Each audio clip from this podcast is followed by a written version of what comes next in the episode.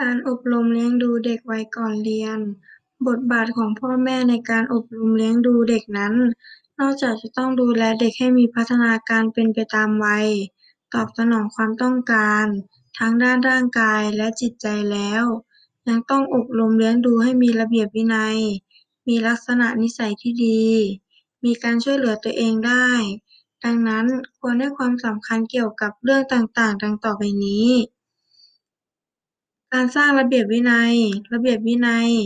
หมายถึงการแสดงพฤติกรรมอย่างใดอย่างหนึ่งที่เป็นระเบียบแบบแผน และการแสดงความเชื่อฟังจากผู้ที่เหนือกว่า และมักรวมถึงการหักห้ามการกระทำอย่างใดอย่างหนึ่งลงไปด้วย การสร้างระเบียบวินัยให้กับเด็กนั้นจำเป็นต้องสอนให้เด็กรู้จักควบคุมตนเอง หรือที่เรียกว่า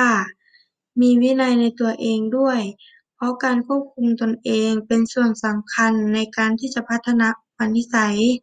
ทั้งนี้ เพราะเด็กได้เรียนรู้ว่าเขาไม่สามารถดำรงชีวิตอยู่ในสังคมได้อย่างมีความสุข โดยปราศจากการอยู่ร่วมกับผู้อื่น แรงบังคับจากภายนอกตัวเด็ก เช่น